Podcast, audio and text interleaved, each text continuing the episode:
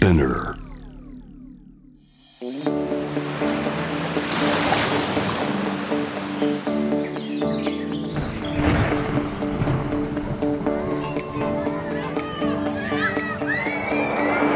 SDGs Explain for Business. 気候危機ジェンダー人権などさまざまな課題に挑戦するための枠組み。それが SDGs SDGs を考えることは自分の仕事が何のために存在するのか考えるきっかけになります。ちょっとしたミーティング顧客との交渉上司との会話 SDGs をきっかけに考えるヒントをこのポッドキャスト SDGs を仕事に生かすでお伝えします。メインナビゲーターは SDGs を軸に活動するワールドロード CEO 兼ハフポスト日本版プロデューサーの私平原伊文。そしてニュースサイトハフポスト日本版編集長の竹下隆一郎がアシスタントナビゲーターを担当します。SDGs を仕事に生かす5回目のゲストは弁護士で NGO ヒューマンライツナウ事務局次長佐藤明子さんです。テーマはビジネスと人権のジレンマ。企業の向き合い方はどうするべきなのかですはい、えっと、ビジネスと人権って、まあ普段あまり組み合わせとして聞かない言葉なんですけどどうして人権がビジネスに関係あるのかあるいはビジネスパーソンも人権について考えないといけないのかっていうことを今日話し合いたいと思います。ではゲストをお迎えする前にまずは SDGs 関連ニュースをお届けします。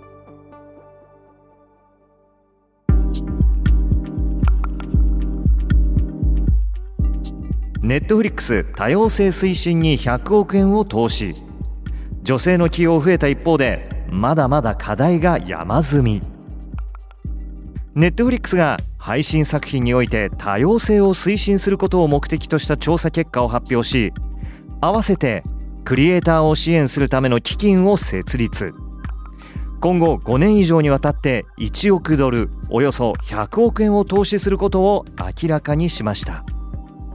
アメリカでは長年白人男性優位と指摘されてきた映画テレビ業界においてより多様性を包括した出演者やクリエイターを雇用する動きが高まっています。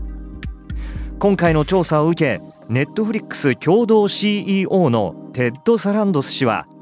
ネットフリックス作品におけるレプレゼンテーション社会を構成する人々や文化の多様性を示す表現は年ごとに向上しているもののまだまだ課題が山積み。と見解を示しました女性の映画監督シリーズ作品における女性クリエイターの雇用は調査結果から業界水準を上回ったことがわかるがあらゆる人種民族グループのレプレゼンテーションが向上しているわけではありません。ラテンアメリカ系や中東北アフリカ系ネイティブアメリカンアラスカ先住民ハワイ先住民太平洋諸島出身者といったコミュニティを描く作品はアメリカ全体の人口構成と比較すると依然として大きな差が見られます。ファミマ生理用品を2%割引で販売。生理の貧困は日本にも。ファミリーマートが生理用品25種類を2021年3月9日から2021年12月31日まで通常価格より2%引きで販売することを発表しました。2%割引で販売するのは沖縄県を除く全国のファミリーマートおよそ1万6400店舗。対象になるのはセンターインやロリエブランド商品など25種類ということです。ファミリーマートは生理用品について生活必需品の一つだとして海外では生理用品を無料提供する法案が成立し注目を集めるなど国内外でさまざまな議論が起きておりますと現状についても言及しています。また日本でもナプキンやタンポンなど生理用品の購入費用を負担できない生理の貧困は存在し高校生以上の生徒学生のうち5人に1人が金銭的理由で生理用品を買うのに苦労したというアンケート調査結果が明らかになっています。以上 SDGs ニュースでした。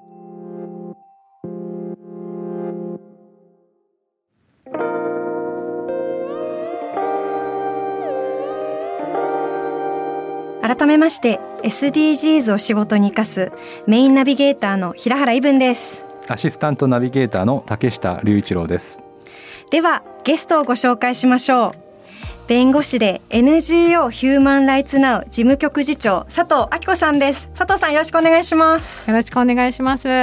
まずは自己紹介をお願いしたいんですけども、はい、よろしいですか？はい、えー、弁護士をしておりますが、あ今はこのビジネスと人権というテーマについて NGO の活動などもしています。であのもともとこういったですね人権という問題に関心があったので弁護士になる前にあの少しカンボジアに行ったりですとか、えー、弁護士になってからその後留学をしたりですとかタイでも少しあの働いたりですとかというのであの海外での経験を少し積んでから2018年の4月から東京に戻ってきてあのこの分野で活動しています。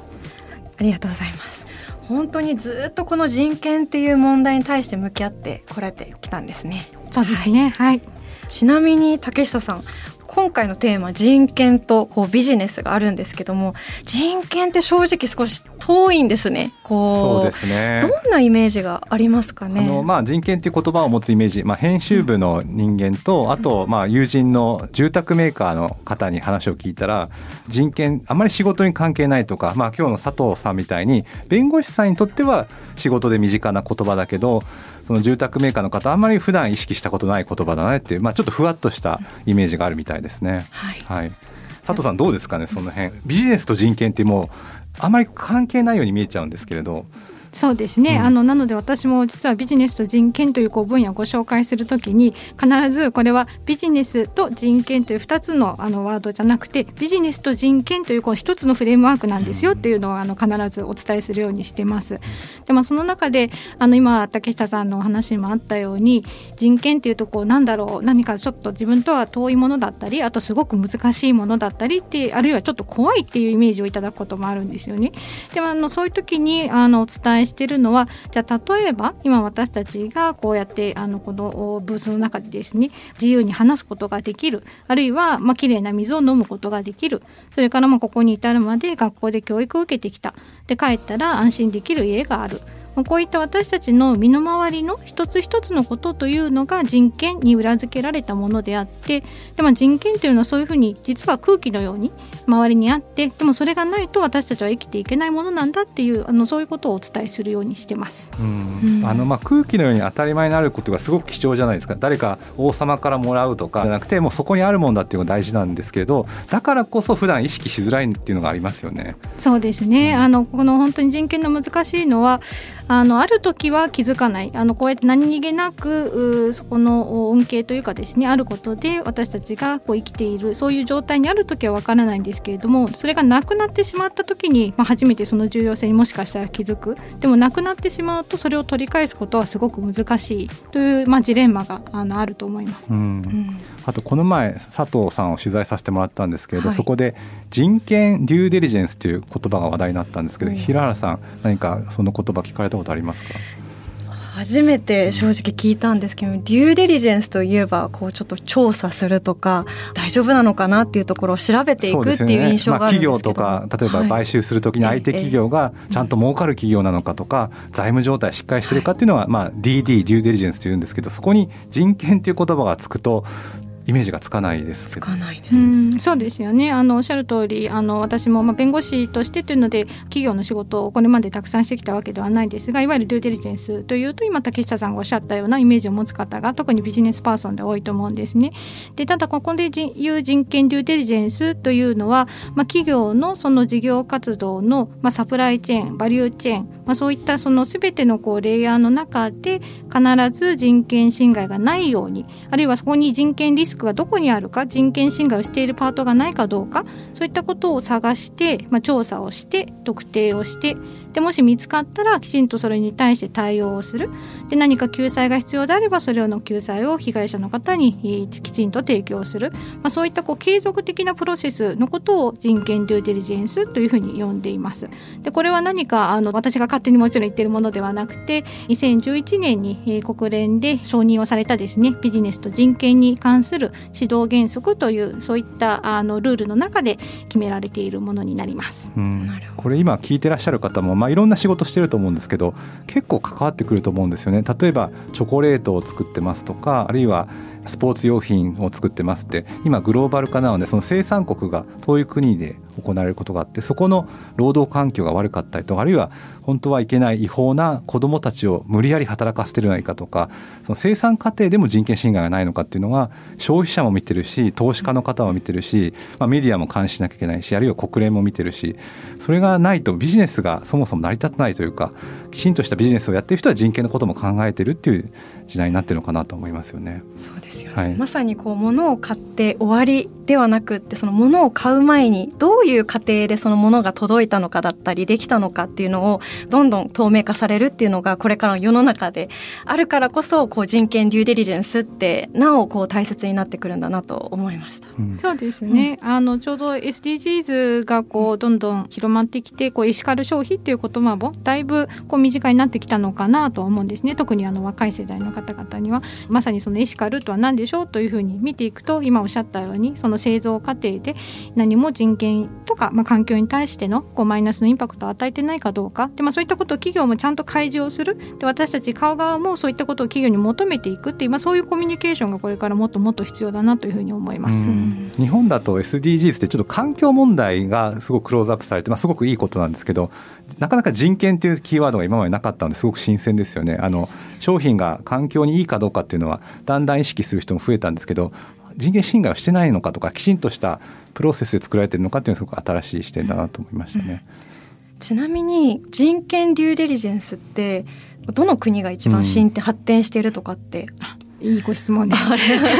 あ の先ほどご紹介をしたそのビジネスと人権に関する指導原則というものはこれはあの国連であのみんなで一致をして決めたものではあるんですけれどもいわゆる条約とか法律ではないんですね。なので、まあ、こういうのを私たちはソフトローというふうに呼んでるんですけれどもいわゆる拘束力はないんですね。でただ、まあ、これをきちんとそれぞれの国の政府は自分たちの国の政策の中に落とし込んで実行していかなくてはいけないっていう義務を負っています。でこの指導原則が世の中に出てからさまざ、まな国で実際にそれを国の法律に落とし込むというそういうあの動きが広がっています。でまあ、例えばイギリスでは現代奴隷法という法律になったりですとかフランスでは、えー、人権ドゥーデリジェンス法あのちょっとフランス語なのであの意訳なんですけれども、まあ、まさにですね一定の規模の企業に対して人権ドゥーデリジェンスのこう計画をちゃんと立ててで、まあ、あのステークホルダーの話を聞いて、えー、その結果を公表するとかそういったことを求める法律ですとかというふうにあの各地でこの他にもオーストラリアですとかあるいはオランダでは児童労働に特化した法律ですとか次々と法律ができています。で特にあのヨーロッパがやはり動きとしてはとても進んでいて今年中にはですね環境と人権に関するデューデリジェンスのその義務的にあのそれぞれの国がやらなくてはいけない、まあ、そういった法制度というものができる予定というふうにあの今議論されています。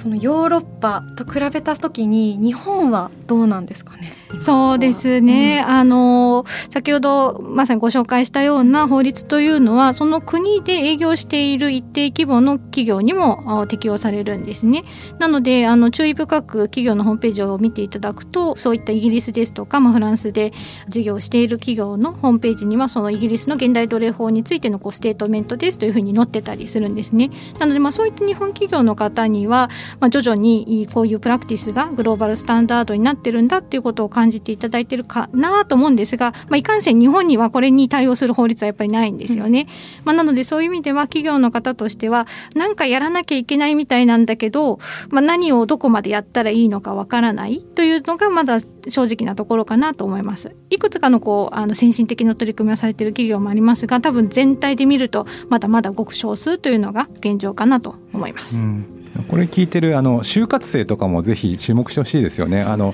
企業のウェブサイト見てもちろん例えば給料とか勤務地とか社長のメッセージとか見るのも大事なんですけど企業によってはどういうふうに生産過程でどんなことをしてるのかって開示しているところも少しずつ出てきてるのでそれで就職先を選んだりとか転職先を選ぶのもいいなとは最近思ってますね。そうですね、うん、であのこの人権デューティリジェンスって特にそのサプライチェーンとかの問題がクローズアップされるのでどうしてもその企業の、まあ、外のレイヤーの方を見がちなんですけれども当然企業の中のステークホルダーつまり従業員の方にも当てはまることなので、うん、人権デューティリジェンスをしっかりしてますというのは実はそのダイバーシティインクルージョンですとか、まあ、働き方改革ですとかワーク・ライフ・バランスですとか、まあ、いろいろその企業の方が今実際に行っている従業員の方への取り組みにもつながることなのでまさにあの自分たちが働くとしたらどういう企業がいいかなというのの一つあの選定基準になるんじゃないかなと思います。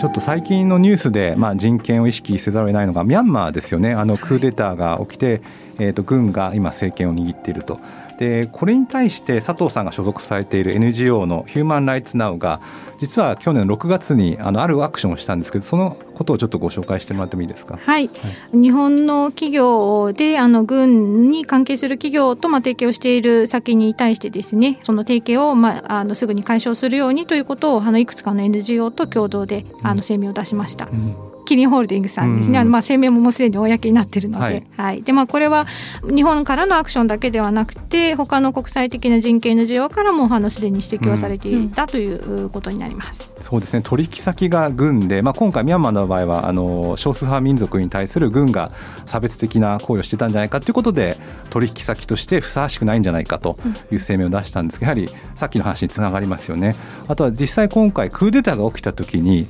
今進出している日系企業ってミャンマー400社種以上あるんですけど日本の会社がどんどんどんどん今ミャンマーに進出して経済発展をま貢献したりとか自分たちの利益になってたんですけど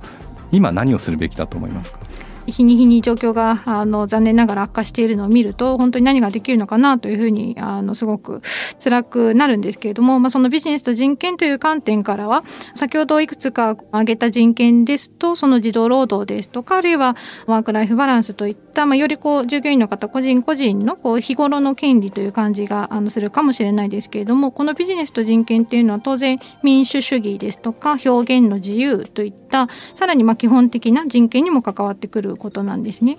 でここで、えー、ミャンマーで、えーま、事業をしている日本の企業の方々というのは、まあ、今当然ですねその自分たちの経営の中で、えー、ミャンマーの方々というのは大事な大事なステークホルダーなわけですよね。でそういったミャンマーの方々のこういう人権が侵害をされているという状況に対して何もま言わないということは沈黙はまあすなわち加担していることだという評価になると思います。うんなので、まあ、それに対してはですねその、まあ、自分たちの企業は何を大事にしているのかじゃあそれが民主主義なのか、まあ、従業員の一人一人の人権なのか、まあ、そういったことを何らかの形でメッセージとして出すということが、まあ、今まさに民主主義のために戦っているミャンマーの人々への、まあ、大きな大きなサポートになるんじゃないかなと思います、うん、確かにちょっと抗議の声を上げたり私もした方がいいと思うんですけど、はい、この辺平原さんはあの、まあ、ハーフポスト日本版の仕事とは別に普段企業のコンサルティングも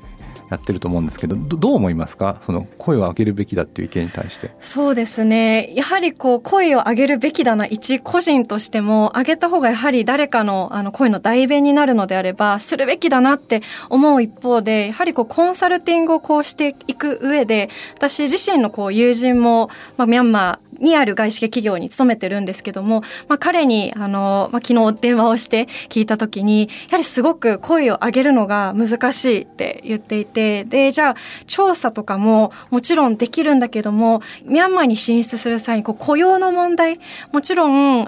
こう軍事政権の話もあるけどもそれ以前にでは自分たちが進出しなければミャンマーの雇用の問題はどうなっているのか貧困問題は解決できるのかっていう悩みもあってここのジレンマに常日頃から立たされてるっていうふうにおっしゃってたのですごくこれって難しいなって思ってるんですけども佐藤さんどう思われますか？そうですよねその私もビジネスと人権というので企業の方には、まあ、まずマイナスのきちんと影響について取り組んでくださいということをやはり強調してお話はするんですけれども、まあ、今おっしゃったように当然雇用の創出というビジネスのあのいい側面雇用だけじゃないですよねコミュニティのこう創設だったりですとか地域の活性化みたいな当然プラスの側面もあると思います。ただそのプラスの側面を生むということが民主主義を侵害している今の状況と果たしてトレードオフになるのかなというところは私も正解を持ってるわけじゃないんですがただ今のこの状況を見た時に本当にそこに比重がそれほど重くなるかなというには思います。ミャンマーの方々にとって働く場所があるということと自由に行動ができる自分たちが選んだリーダーが国を治めているというその状態というののどっちが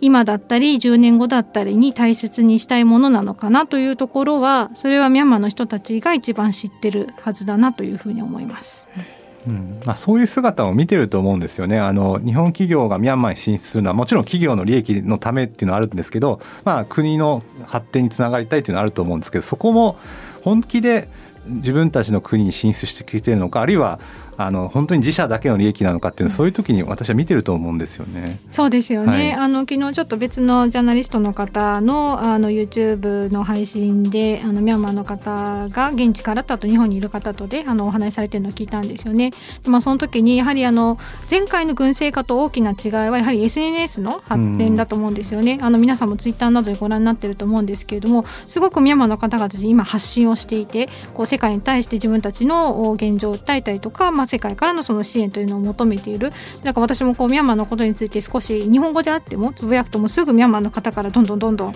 あのフォローがあってっていうのでやっぱりそういうふうにこう見てるし発信してるんですよね。だからそういうこういう世代が、まあ、この後今度どうなるかまだ分かりませんけれどもまさにおっしゃったようにそれぞれの企業だったり、まあ、国だったりこの時にどういうリアクションをしていたのかっていうのは絶対覚えてると思いますしまさにそこをで信頼を勝ち取るという、まあ、そそういうフェあの今時期なんじゃないかなというふうには思います。ミャンマーに友人から、まあ、今回の件があって私も本当3日前くらいに「大丈夫?」っていうメールを送ったり、まあ、少し声を上げたんですねそしたら「遅いよ!」っていう返信が来てあ待ってたんだって思っていて今本当に佐藤さんがおっしゃってくれたようにこう発信するだけですごくミャンマーにいる人たちはすごいもう勇気にもつながるしあのこの一声が実は明日につながるってことを本当しみじみ実感したので今の話を聞いてさらに声を上げていこうって 思いました。そうですね。あの、はい、ハッシュタグも「What's Happening in Myanmar」っていうハッシュタグがあったりとかあとミルクティー同盟って言われててやはりアジアで香港とかですねタイとかの人たちがつながっているのでそこを例えばリツイートするだけでも違うと思うんですね企業のトップの方がリツイートするとかあるいは「いいね」を押すとかそれだけでもサポートになるとは思うんですよね。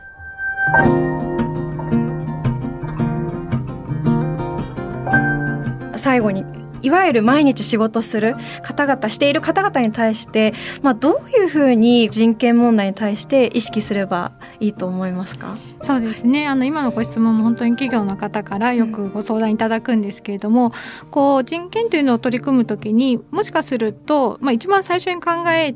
たらいいのかなと思うのはこう自分の人権なのかなと思うんですよね。だから企業で、まあ、あのいろんな立場の方いらっしゃいますけど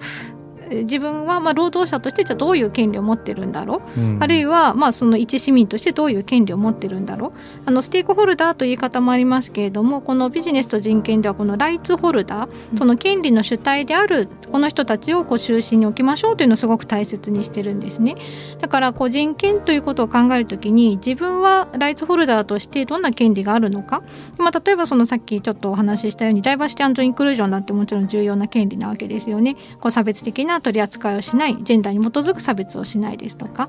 そういった、まあ、あの必ずしもこう人権というふうに捉えられないとしても、まあ、身の回りのそういったあの一つ一つのアクションだったりとか自分の環境だったり、まあ、そういうとこ近いところから考えてみてじゃあそれが他の人だったらどうなんだろうというふうにこうちょっとずつ広げていくみたいなことができるといいかなと思ったりもします。あとはその最近あのダイブスタンドインクルージョンのこう文脈でアンコンシャスバイアスとかマイクロアグレッションとかすごくよく聞くようになったと思うんですよね。先日もあのメルカリさんがアンコンシャスバイアスのあの研修の資料をこうオープンにされてっていうのでちょっと話題になってたと思うんですけどああいうこうワークショップを通じてあこれって人権なんだなっていうなんかその体感したりとかあるいはこう LGBT のようにあのセクシャルマイノリティの方々、まあ、当事者の方でそういう活動されている方もいるので、まあ、そういった方々をお呼びしてお話を聞くですとかやっぱりこう頭の中で考えてるだけだとなかなか体感できないと思うので、まあ、いろんな方にお話を伺う中であ自分にはどんな権利があるあでここはまだもしかしたら日本の中では足りてないんだなとかそういうことを実感できるといいんじゃないかなと思います。まさにこう人権って実はいろんなレイヤーがあってそのいろんなレイヤーに対して気づくっていうことと日々自分がどんな人権で守られていてどんな事件不足しているのかっていうのを気づくっていうこともすごい大事な一歩なんだなっていうのを思いました。はい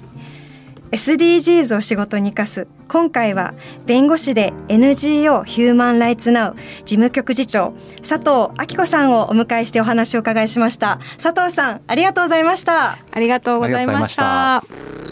SDGs Explain for Business SDGs を仕事に生かす。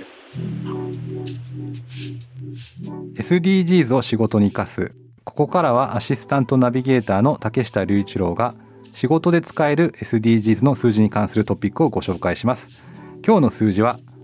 612万トンです。はいこちらはですね国内の食品ロスの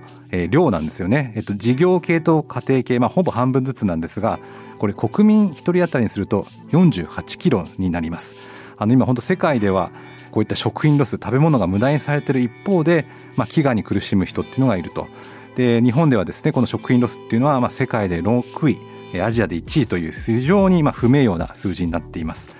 でまあ、あのいろいろと消費者とかあるいはコンビニ各社とかいろんなところが工夫してるんですが、まあ、例えば身近なところで言うと、まあ、コンビニのお弁当とかあるいは季節で言うと恵方巻きっていうのがあるんですけど、まあ、大量に仕入れて余ったら捨てるではなくて予約制にしたりとかあるいはそのお弁当のロスっていうのをすごく考えている人が多いですそれにしてもこの612万トンっていうのは非常に大きい数字なのでまあ、本当一人一人が何ができるかなとは思ってます。まあ、例えばなんですが、まあ、今はコロナでだいぶなくなりましたけど例えば会議とかあるいはイベントをするときにまあ、バーッと食べ物を並べちゃったりとかお弁当をたくさん頼んで、えー、余ってしまうということもあると思うんですがそういうところからなくしてみるとか、えー、お弁当は自分たちで持ち込むとかお弁当をなくしてみて、えー、無駄な、え廃棄をなくすとかそういったことも実はあの一人一人の会社員の方あるいは働く方もできるんじゃないかなとは思っています。あとは本当にまあ普段の食品ですね家庭で食品ロスをどれだけ減らせるかとか、まあ、そういったことも大事になってくるなと思います。ただこの数字612万トン年間の食品ロスですね。2017年度の数字なんですがこの612万トンっていうのは覚えておきたいですし、まあ、普段の仕事でも意識していきたいなと思います。ということで仕事で使える SDG の数字に関するトピック今日ご紹介した数字は国内日本の食品ロス年間612万トンでした。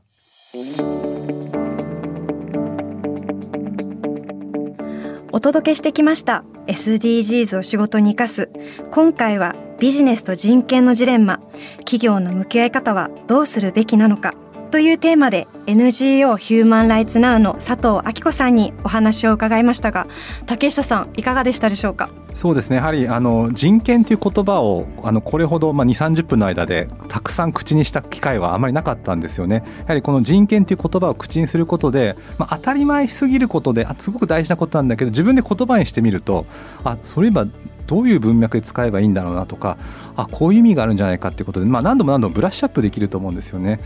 なので、まあ、なかなか普段の仕事でそういった言葉を使うのは難しいかもしれませんけどあれこれって人権問題なんじゃないかとか、まあ、人権に関わることなんじゃないかっていうことを意識してできればまあ会話をするというか、まあ、同僚や上司とか取引先の人と話ができたらなと思います。さっき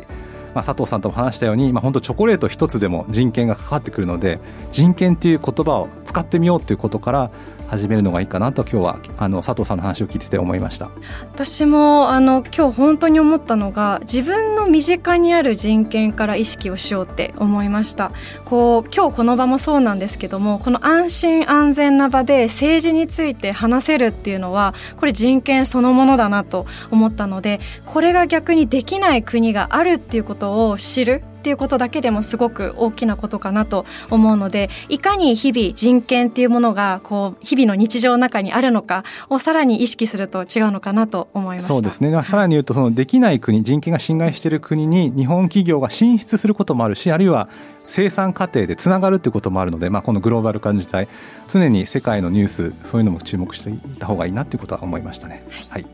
ぜひ皆さんの日常のビジネスにも SDGs を取り入れてみてください。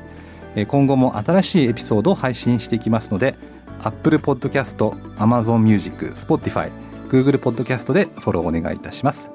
このプログラムへの質問や感想取り上げてほしいテーマあるいはこういった人を出してほしいっていうのはぜひハッシュタグ SDGs を仕事に生かす。でツイートお願いします。生かすの漢字は活動の活ですね。三髄の活。ハッシュタグ SDGs を仕事に生かす。ツイートお願いします。ということでここまでのお相手は平原伊文と竹下隆一郎でした Spinner